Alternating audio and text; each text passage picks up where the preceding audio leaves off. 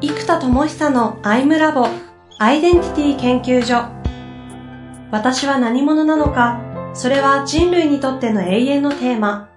15年の歳月をかけ開発された統合された究極の私と出会える技術アイミング。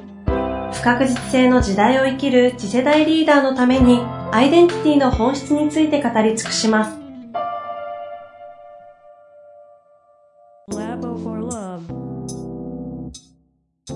こんにちは、遠藤和樹です。生田智久のアイムラボアイデンティティ研究所。生田さんよろしくお願いします。はい、よろしくお願いいたします。さて、今日も行きたいと思いますが、前回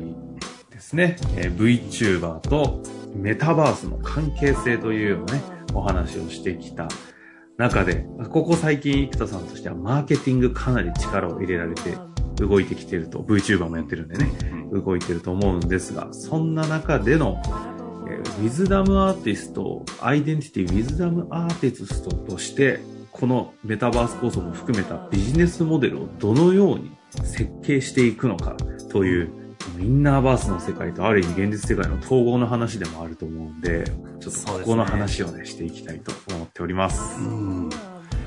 えー、っと、これ、今大きく3段階考えてるんですよ。3段まずやっぱビジネスの設計のちょっと大枠から説明すると、なんか、まあ、1000円未満。999円以下の SARS モデル。はいはいはい。サブスクでアプリとか、えー、e ラーニングとかもうとにかくこの SARS モデルで、えー、破格でずっと続けられるモデル。で次にそのアイダモンとコーデミアはプラットフォームなんでパースなんですよね、うんうん、プラットフォームアザーサービス。なのでそのプラットフォームの活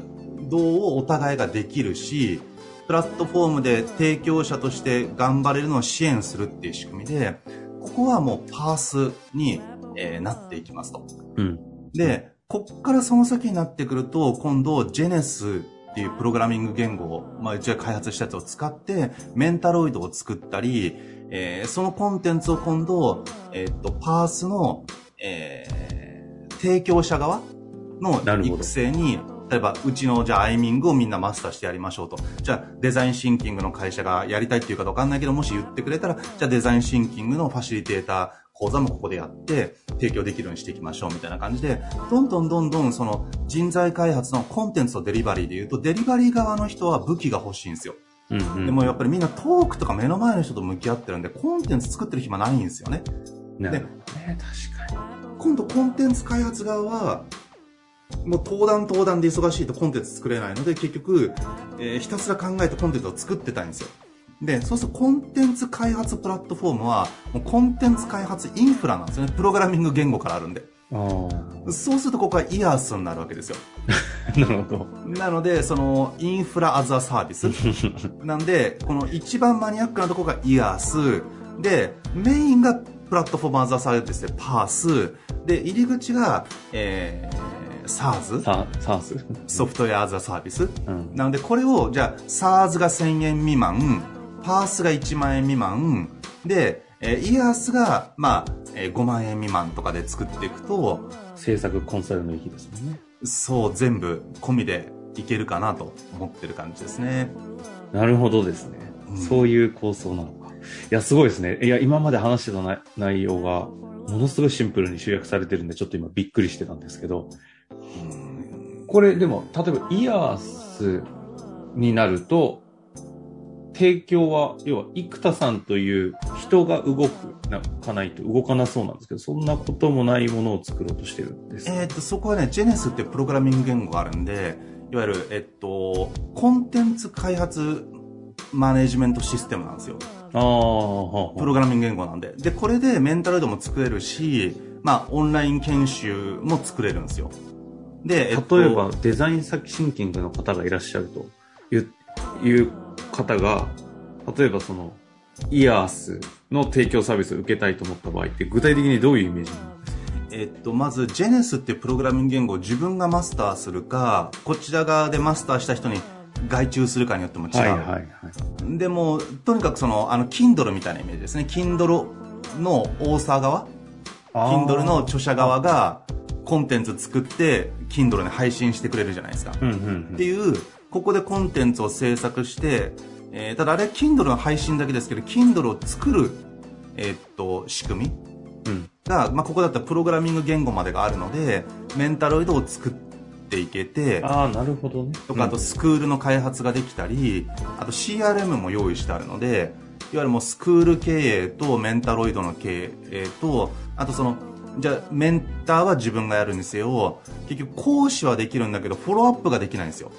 なんでここはワンオンワンとかコミュニティはこのパースのデリビアデリバリー側をやりたい人たちがいっぱいいるのでその人たちに、えっとグループとかフォローはそれぞれやってもらうなるほど。あ、でなるほど。でそうすると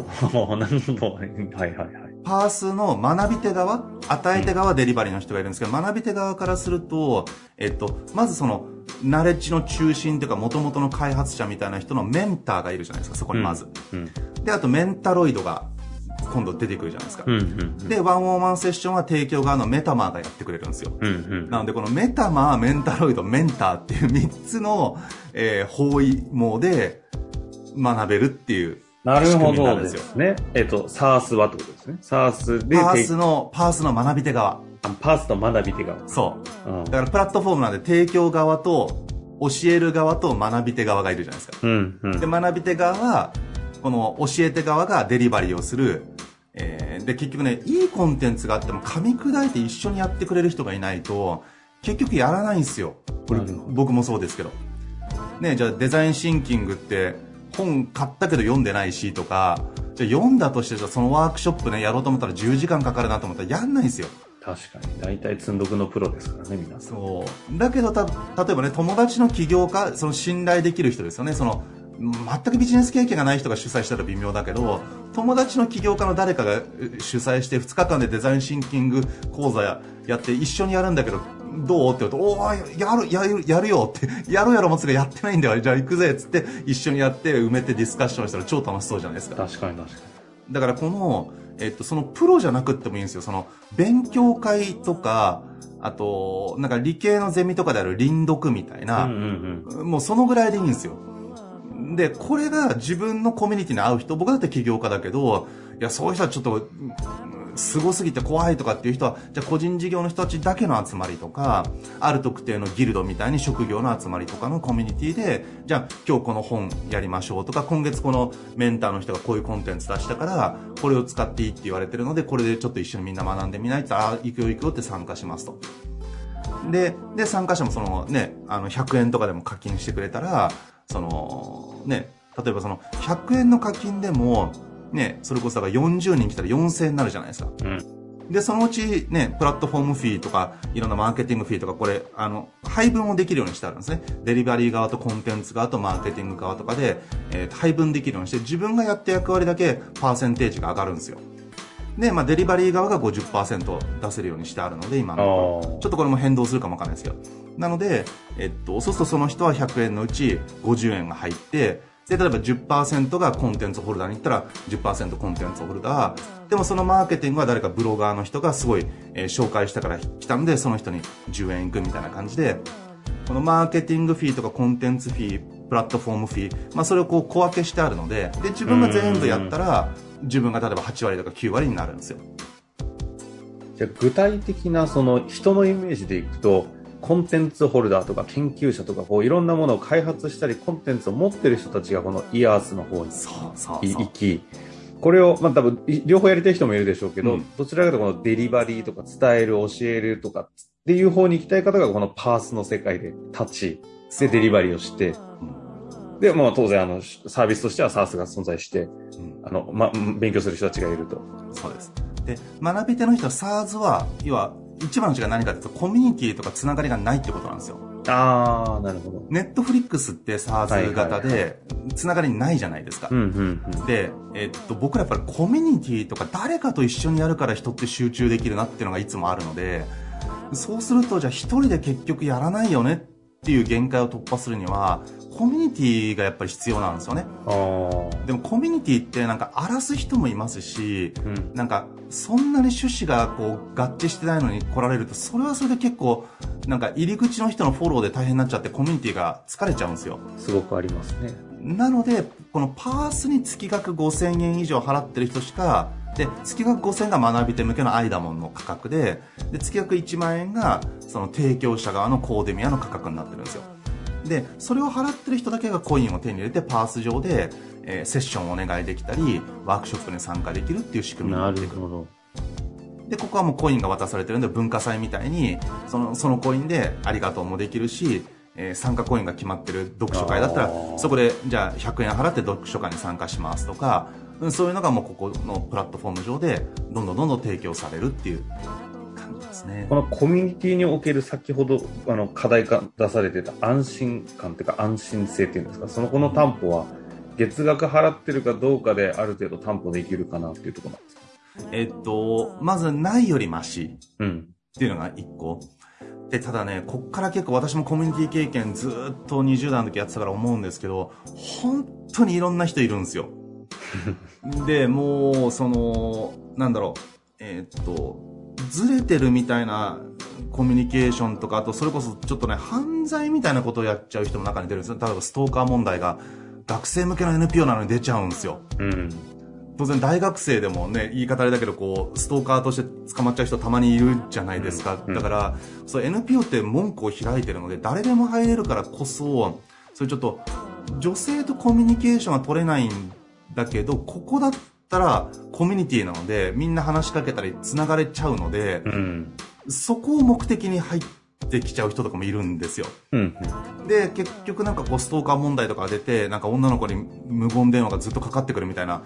こう、なんか、極端な例だとあるわけですね。いやでもそれが少なくとも大学生向けの NPO 活動という結構、いわゆる意識が高めの子しか集まらない環境でもそれが起きるんですよ。はいはいはっていうことはもっと広がっちゃうと、それはなんかいろいろ起きちゃう可能性があるので。い。ありますよね。だこの辺はですねそのモラルを大事にする分これちょっと意味はあるんですけどつながりが強くなるからこそ逆にちょっと赤番みたいな仕組みとかを強化するなりこれ結構意味はあるなと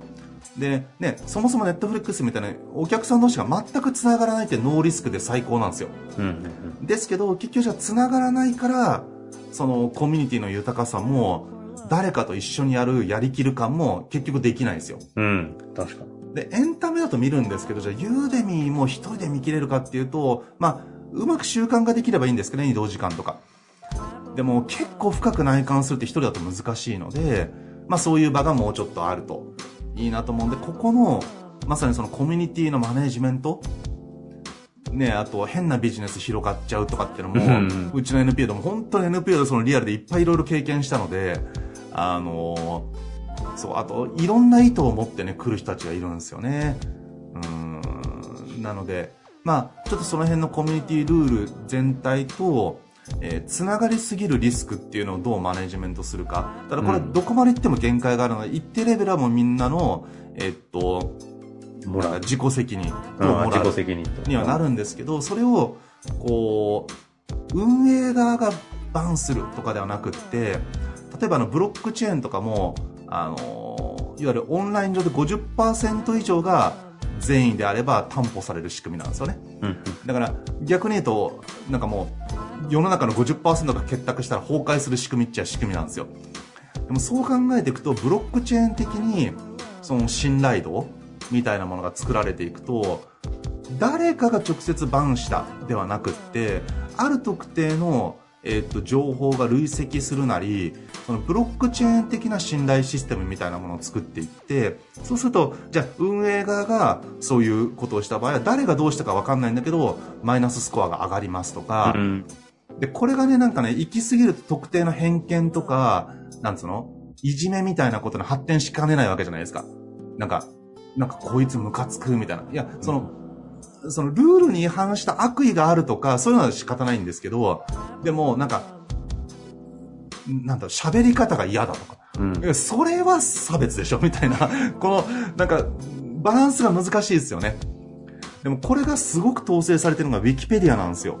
おー Wikipedia って誰でも書けるならあれないじゃないですか。あれすごくないですか？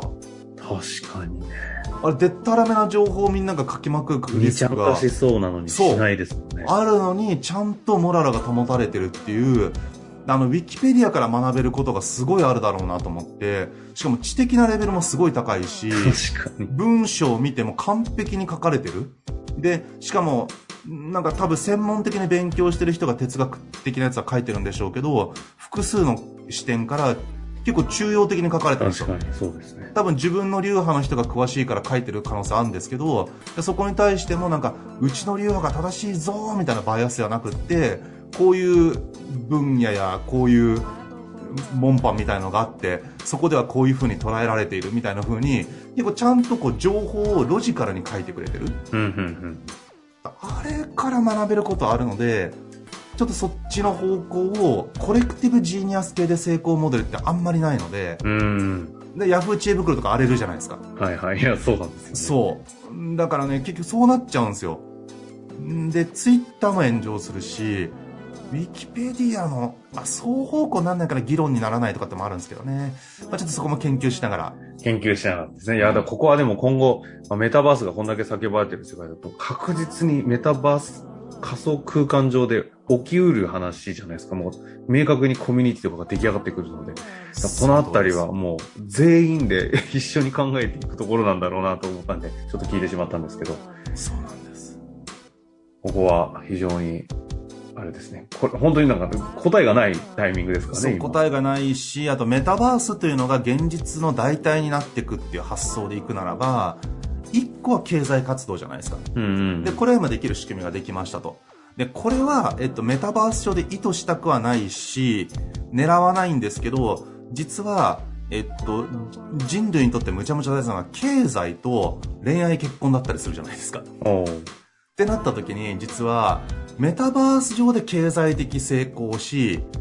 恋愛とかもメタバース上で出会って進むんであれば、これ実はすっごい幸福じゃないですか。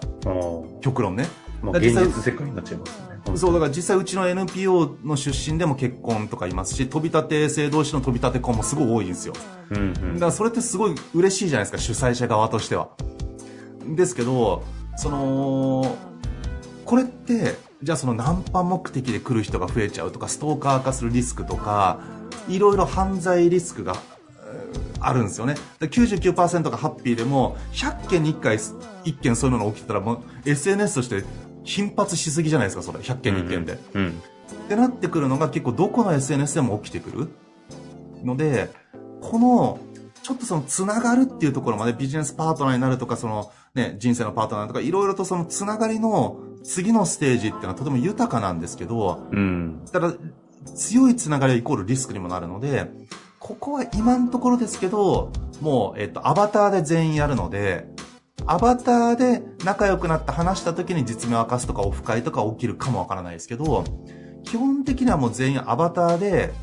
あの、やっていくスタイルがいいかなと。